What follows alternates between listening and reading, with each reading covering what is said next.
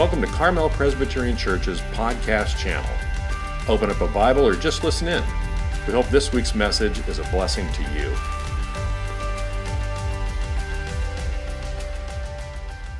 I guess it's me. I was thinking there was somebody who was reading scripture this morning, but uh, guess not. So, well, thank you, first of all, for the opportunity to preach this morning, and, and uh, to Luke and to Dorothy and to Abby for this invitation to be here as one of the Advent uh, communicators during, during this time. So, appreciate that very much. Secondly, I want to just mention that I'm one of the people who are serving on the pastor nominating committee, and I want to thank you for the privilege of that kind of service a- as well. And we take that responsibility with a great sense of awe, that uh, this responsibility on our shoulders, but also with a great sense of confidence uh, that God will lead us uh, to the right person to be here as our, as our next pastor. So keep praying for us that uh, we are being guided. There's a wonderful sense of unity among the seven of us uh, on that team, and we're looking forward to what the product will be as soon as God brings that about. Well, this morning, as you maybe see from your bulletin, you're looking at uh, Mary, the Annunciation of Angel Gabriel to Mary and the message that she has delivered to her. But before I get to that text, I want to start with a story this morning. There was a man by the name of Abraham Heschel, who was one of the great Jewish theologians and philosophers of the last century. And in 1972, he suffered a near fatal heart attack, which prompted a visit from a longtime personal friend, Rabbi Samuel Dresner. And when he came back from his heart attack, he was in very weakened condition. This was the first visitor that he would receive at his home. He kind of got himself out of bed to receive uh, Sam as he came to visit. He was looking weak and rat- rather pale. And as he was sitting on the couch and his friend was there, uh, he spoke very slowly with some effort, and all he could do was kind of whisper uh, his message. Sam, he said, when I regained consciousness, my first feelings were not of despair or anger. I felt only gratitude to God for my life, for the, every moment that I had lived. I was ready to depart. Take me, O Lord, I thought. I've seen so many miracles in my lifetime. And even with that few words, he was exhausted, had to gain, gain his breath, and then continued. This is what I meant when I wrote, I did not ask for success. I asked for wonder, and you gave it to me. Isn't that a great thing to ask for for life? Is to ask for wonder. To be a little bit repetitious here, what a wonderful quality uh, to ask for wonder in our life. But it occurred to me that that's not something that automatically comes to us. It's something we have to cultivate and get to develop in our life. It's, we can be kind of clueless about wonder. Uh, Elizabeth Barrett Browning uh, made this point with a little touch of humor in a poem she wrote. She wrote, Earth's crammed with heaven, and every common bush affired with God, but only to he who takes off his shoes. The rest just sit around and pluck blackberries. every common bush afire with God, or just sit around and pluck blackberries. When I, one of the churches I served uh, was in Chicago, and we had a wonderful children's ministry director as a part of that. And she used to challenge the kids every Sunday morning to go out and look for what she called God sightings, and then come back and report your God sightings the next week. And what she was saying to these kids was, that's something that we observe and develop in, in, in our life. It's not something necessarily that comes naturally. So, what would happen if we started each day by saying, Lord, open my eyes to your presence in nature around me, in the people I encounter, in the insights from Scripture, in the promptings of your Holy Spirit. I'm almost tempted to stop right here and take a microphone out and say, Any God sightings this week? Anything to report? What have we seen? Well, it's something we have to develop uh, in our own, own life. But I would have to admit, and maybe you would too, that uh, sometimes we miss the God sightings because we have not been developing a mindset for it. Now, we live in one of the most gorgeous places on this planet. But can the backdrop just become so familiar to us that we miss the hand of God out in creation around us? What about the people all around us? C.S. Lewis, in his wonderful sermon called The Weight of Glory, reminds us that every day the presence of fellow human beings are a sacrament, he says a means of grace to us. He writes this in this sermon There are no ordinary people. It is immortals with whom we joke, work, marry, snub, or exploit. Next to the Blessed Sacrament, he writes out of the Anglican tradition, your neighbor is the holiest object presented to your senses. When was the last time we thought that thought? our neighbor was the holiest object presented to our senses. Well, Mary has a wonderful God sighting in our story. Uh, the angel Gabriel comes to her and has an announcement for her and shares what is going to be happening in her life that uh, is of extraordinary proportions. And she's in the midst of this mystery and astonishment and wonder because it takes us right to the core of our faith when we look at our text this morning. The very heart of mystery is what we'll be pondering today. And I want to look at the, the wonder of grace, the wonder of God made flesh, and the wonder of a miraculous virgin birth that we will see in terms of that announcement to Mary. So if you want to turn in your scriptures to, to Luke chapter 1, verses 26 through 38. It's on page 855 in our Pew Bibles. If there, or take out your app and turn to that particular portion of Scripture. And as you do so, let me lead us in prayer. Oh Lord, you have said, He who has eyes to see, let him see. Open our eyes to God's sightings as we revisit this very familiar story. So we turn our attention to Luke chapter 1, verse 26 and following, the wonder of grace. In the sixth month, the angel Gabriel was sent from God to a city of Galilee named Nazareth, to a virgin betrothed to a man whose name was Joseph, of the house of David. And the virgin's name was Mary. And he came to her and said, Greetings, O favored one, the Lord is with you. But she was greatly troubled at the saying and tried to discern what sort of greeting this might be. And the angel said to her, Do not be afraid, Mary, for I have found favor with God. Now, of course, Angel Gabriel has entered the story already. He had visited Zechariah in the, in the city of Jerusalem in the temple, and now he is transported about 50 miles north uh, to Nazareth, is where he locates him.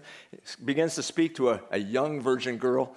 Mary was probably no more than 15 years old, is what we suspect and this very out of the way community called Nazareth. But Gabriel comes with words of grace. The first thing we notice is how repetitious the language is in the text. Verse 28 says, Greetings, you who are highly favored. The word greeting literally is grace or favor to you, you who are highly favored. So, literally, it's what it's saying here Grace, O graced one, you have been endued with grace, in case you missed the point. repetitious. Then verse 30 says the same thing. You have found favor with God. So, what is Angel Gabriel saying? It's not about you, Mary. Yes, you are a virgin. God has selected that. Yes, you are a devout one. But what this is all about is for a reason only known to God Himself, He has put His favor upon you to be the instrument through which to bring the Messiah and the world. So don't ever think it's about you. Uh, we don't know God's reason for why He bestows grace upon whom He bestows grace, but that's up to Him. Now, if you are from a Roman Catholic background, and I guess as some of us are here, what you may have heard uh, as a translation is here is Mary, Hail Mary, full of grace. And what that sounds like is that the focus is on Mary, that she is the kind of the receptacle of grace and bestows grace. She is the one who gives out grace. But that's not the point here in the text. The point is just the opposite. It doesn't put a focus on Mary's qualifications to be the mother of our Lord. Merit is not there. It's only because of God's grace, for the reason only known to Him, that He bestows grace upon her. And this is kind of the way God works. He works in a way that He finds oftentimes very unlikely people to focus on and has them to be the instrument through which God does some things in the world. Now, the Lord seems to accentuate this by operating contrary to our human values. We might expect that the announcement you know, of the coming of our Lord would have been in Judea, in the city of David, Jerusalem, the center of religious life. But where does the angel go? To this community called Nazareth, about 50 miles north of, I say. It's kind of hillbilly country. People have strange accents there. They were not known as law keepers in this particular place. And so when Nazareth is mentioned, what was one of the prospective followers of, of Jesus saying about Nazareth? Can anything good come out of Nazareth? And so instead of a religious site, the angel goes to kind of a private home. Instead of somebody who is well known uh, to make this announcement to, uh, a 13 to 15 year old girl with no distinguishing characteristic is the object of God's favor. Why Mary? Truly, only God knows. That's the nature of grace. For a reason only known to God Himself, He bestows His grace upon whom He wills. And this is the pattern that we see in other places. When the people of Israel were asking Moses, Why have we, the Jews, been chosen of all the people on the face of the earth to be His favored and chosen people? You know, or as one person said, How odd of God to choose the Jews.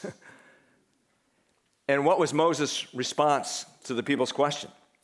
The Lord your God has chosen you to be a people for his own possessions out of all the peoples that are on the face of the earth. This is not because you were more in number than any other people that the Lord set his love upon you and chose you. You were, in fact, the fewest of the people, but it's because the Lord loves you. Why Israel? Why Mary? because God, in his freedom for reasons he has not decided to tell us, has bestowed his grace.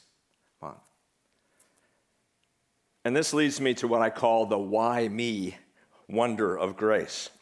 Oftentimes, when we use the phrase why me, we're using it kind of in anger. Some tragedy has come down upon ourselves, and why has this been allowed to happen to me? Why me? But I want to change that. I think that we need to replace the why me associated with poor me to wow, me. I get to be the recipient of grace. And this is the grace that bowled over Mary.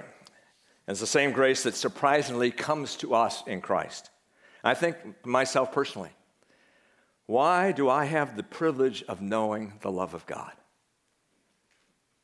Is it because I have innate insight that other people do not have? No. Is it because I'm smarter than others that I have had the privilege of getting to know the grace of God in my life? No. Am I more lovable? uh, I think I know myself enough to say no. Better looking than others?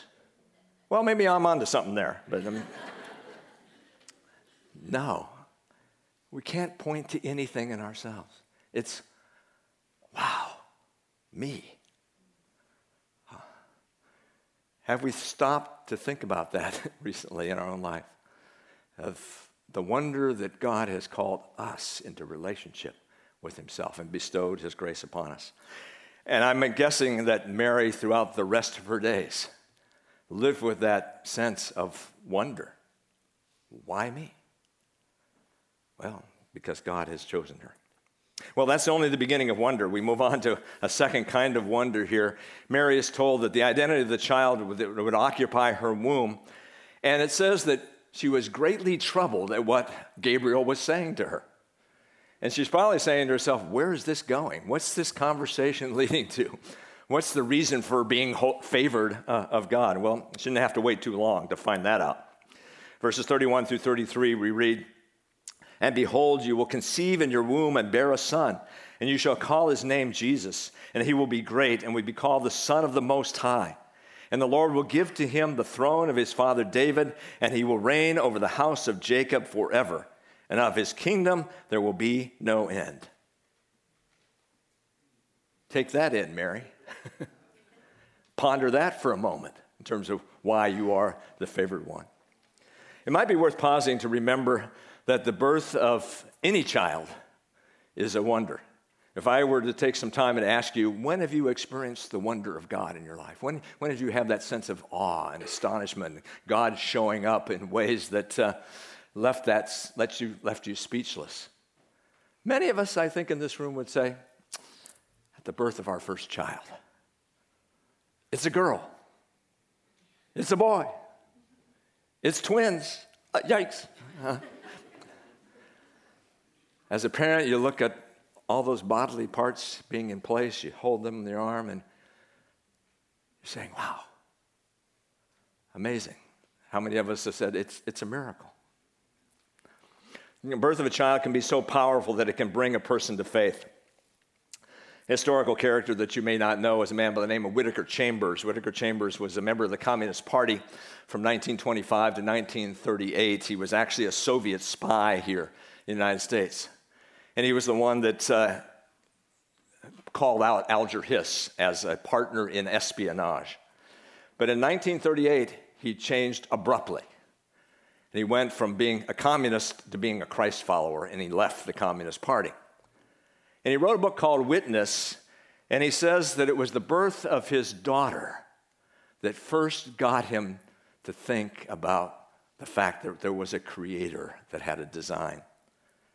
And as he looked at his daughter in her high chair one day, he wrote, She was the most miraculous thing that had ever happened in my life. My eye came to rest on the delicate convolutions of her ear, those intricate, perfect ears. The thought passed through my mind. Now remember, he's an atheist, supposedly. no, those ears were not created by any chance coming together of atoms in nature.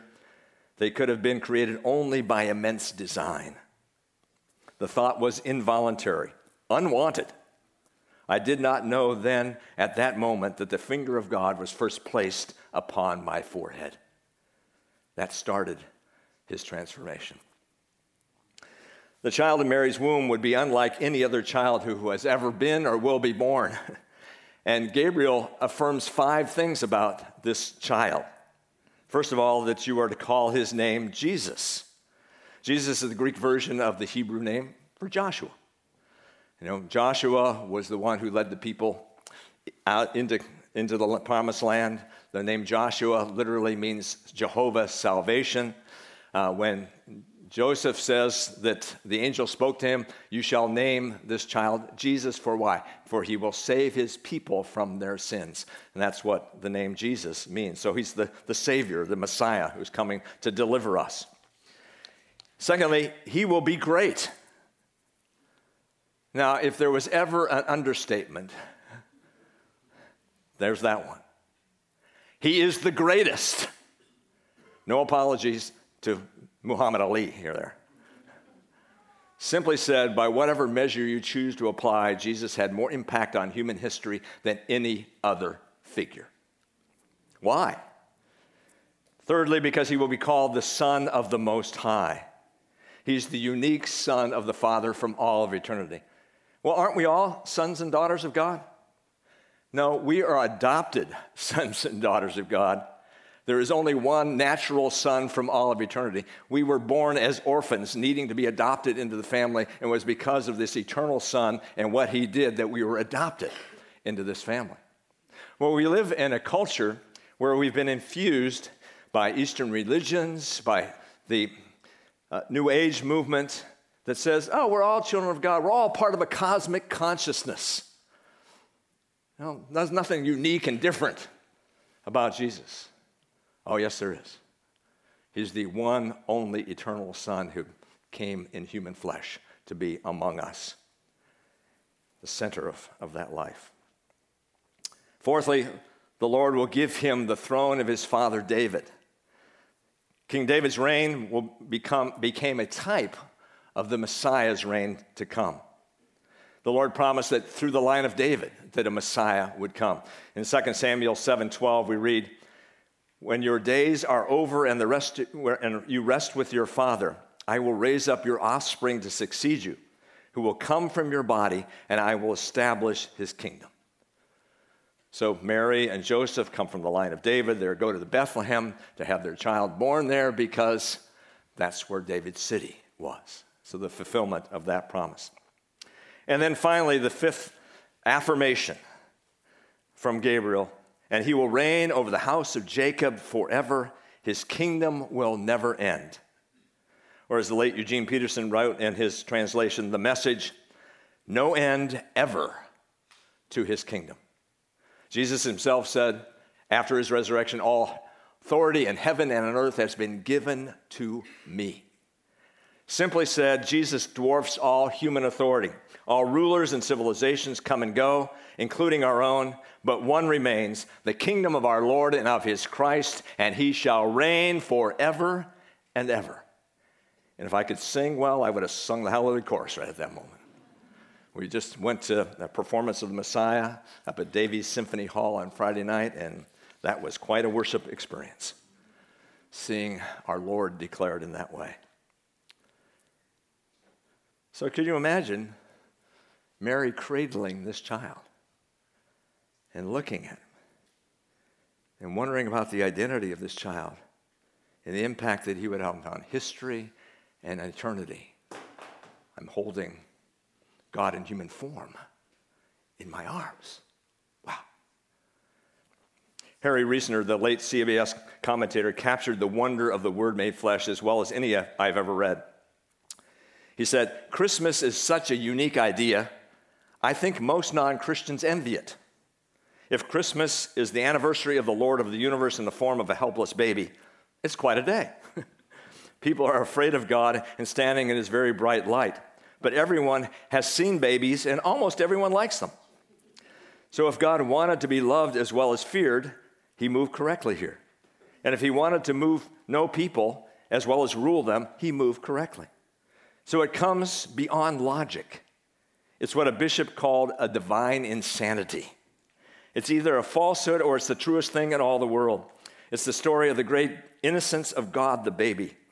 And it's such a dramatic shot to the heart that if it's not true, for Christians, nothing is true. Wow. Veiled in flesh, the incarnate deity, we sing, and hark the herald angels sing. The wonder of God made flesh is the second wonder. Then, then the third wonder here is the wonder of Christ's miraculous conception. Notice I didn't say immaculate conception, miraculous conception. Mary, upon hearing the announcement, says, How will this be? I'm a virgin. Literally, she's saying, Virgin, I have known no man virgins do not give birth to babies. she knows that she has not violated her betrothal. Basically, there were three stages related to, to marriage in those days. The first one was the marriage was arranged. Mary and Joseph's parents got them arranged together to be husband and wife. They did not choose each other. And then there was the betrothal. This is kind of the engagement stage for one year. Uh, but there was no consummation of the relationship during that period of time. And then after a year, there was marriage, where the marriage could then be con- consummated. And Mary knows that she has not known Joseph. Well, the doctrine of the virgin birth has probably been challenged more by skeptics, and especially in our scientific age, than anything else. People look at that doctrine and they say, it's incredible. You know, that's ridiculous that people would believe that. But interestingly enough, the very first skeptic of the virgin birth was who? Mary. How will this be since I'm a virgin? And interestingly enough, who is it that writes about the virgin birth? The only doctor that is recorded in the New Testament is Luke, Dr. Luke. I think Dr. Luke probably knew something about how babies were made, you know. but he's the one that records for us this virgin birth. Some of Mary's own questioning is captured by a dialogue from the TV show sometime back called 30 something. And it's a dialogue between Hope, who is a Christian, and her husband Michael, who's a man from the Jewish background. And so Hope says to her husband Michael, Why do you even bother with Hanukkah? Do you really believe a handful of Jews held off a huge army by use, using a bunch of lamps that miraculously would not run out of oil? To which Michael exploded. Oh, oh, and Christmas makes more sense? Do you really believe an angel appeared to some teenage girl who then got pregnant without having sex, traveled to, on horseback to Bethlehem, where she spent the night in a barn and had a baby who turned out to be the Savior of the world? Do you believe that? Well, we do, don't we? And so she asked the question How can this be? And the angel tells her, verse 35 The Holy Spirit will come upon you, and the power of the Most High will overshadow you. So the Holy One to be born will be called the Son of God. Now, the key word in that whole phrase is the word overshadowed. Uh, overshadow means there's a cloud. And a cloud in the scriptures has to do with the presence of the glory of God. You know, when the temple was dedicated uh, in Jerusalem under Solomon, uh, all the priests had to flee because the glory of God came in the form of a cloud over the temple, the presence of the holy and pure God. When Jesus was on the Mount of Transfiguration and, and you know, lit up like light bulbs, the cloud came down and there was an announcement This is my son, listen to him. The presence of the glory of God. Dr. Luke doesn't give us a biological explanation here for how this took place. He gives us a supernatural explanation. Again, just like grace, how do you explain it? The presence of the glory of God into the body of this young lady. And she now is the temple in whom Christ dwells. Many of you, I'm sure, know the name Larry King. Is that familiar to you? The person who made uh, his reputation by being an interviewer. Interviewed the rich and famous, the political leaders, the influential of the world. And one day he was interviewing an individual, I don't know who it was, but this individual decided to turn the tables on Larry King. And so the interviewee became the interviewer. And so he asked Larry King, if you could select anyone across history to interview, who would it be? And immediately Larry King said, Jesus Christ. It's kind of surprised the interviewee and said, Well, what would you, a skeptical Jew, want to ask Jesus? He said, I would like to ask him if he indeed was virgin born. The answer to that question would define history for me. Isn't that interesting? Spur of the moment, that's what he came back with. Something he'd been thinking about. If Jesus were virgin born, that would define history. And it does. We used to see it defining time, BC and AD, uh, before and after Jesus. J.I. Packer has written The supreme mystery of the gospel lies not in the Good Friday message of atonement, nor in the Easter message of the resurrection, but in the Christmas message of the incarnation.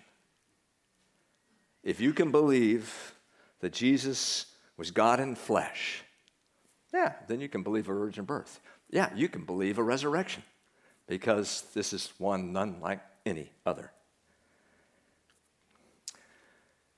Whew, that's a lot for a teenage girl to take in, isn't it? An angel identified as Gabriel tells her that she, of all the women for all time, has been chosen to be the surrogate, the surrogate mother for the incarnate God who would then enter this planet by means of a miraculous birth. What a wonder. Well, how would she respond to that? Well, she would respond in worship.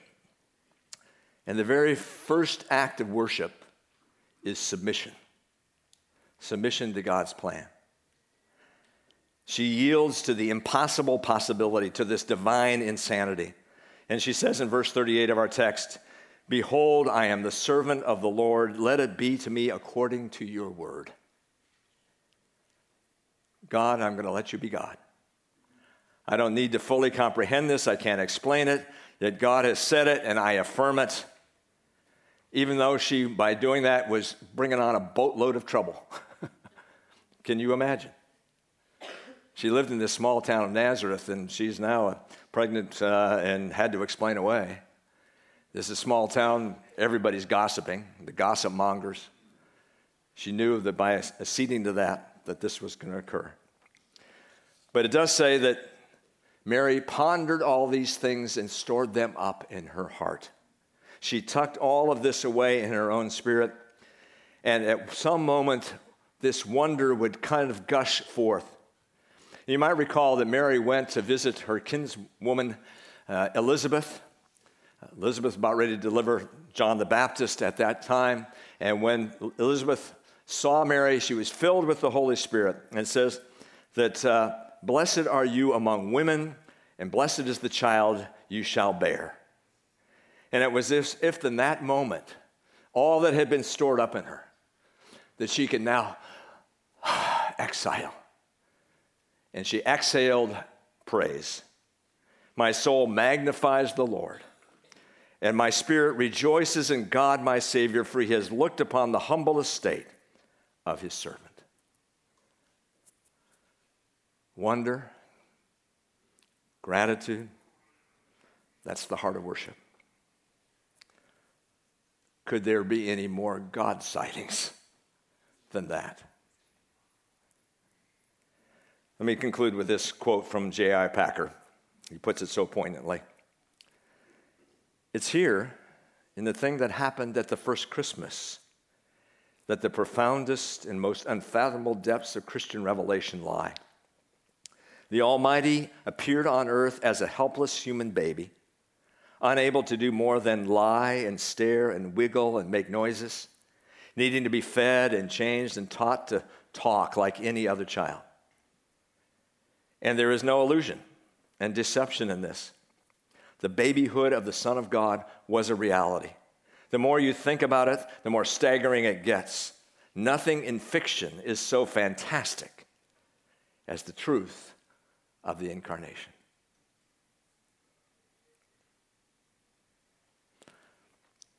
So let me invite us to be still for a moment. If there was a God sighting this morning, what was it in your spirit?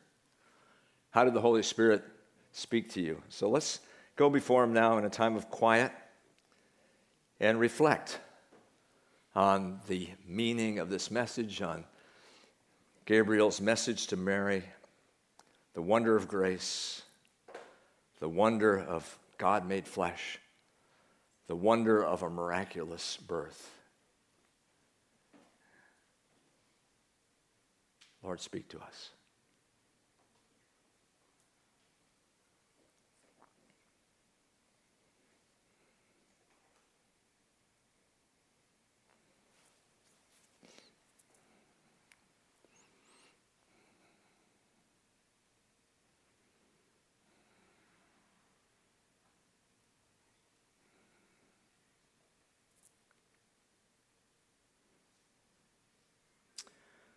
Oh Lord, we pray that, that you would take what so can easily become familiar and commonplace and cause us to rejoice with a sense of wonder, awe, astonishment, amazement, mystery. Or as J.B. Phillips has said, we are the visited planet. Thank you for putting your stamp of specialness on us, Lord, we pray. In your name, amen.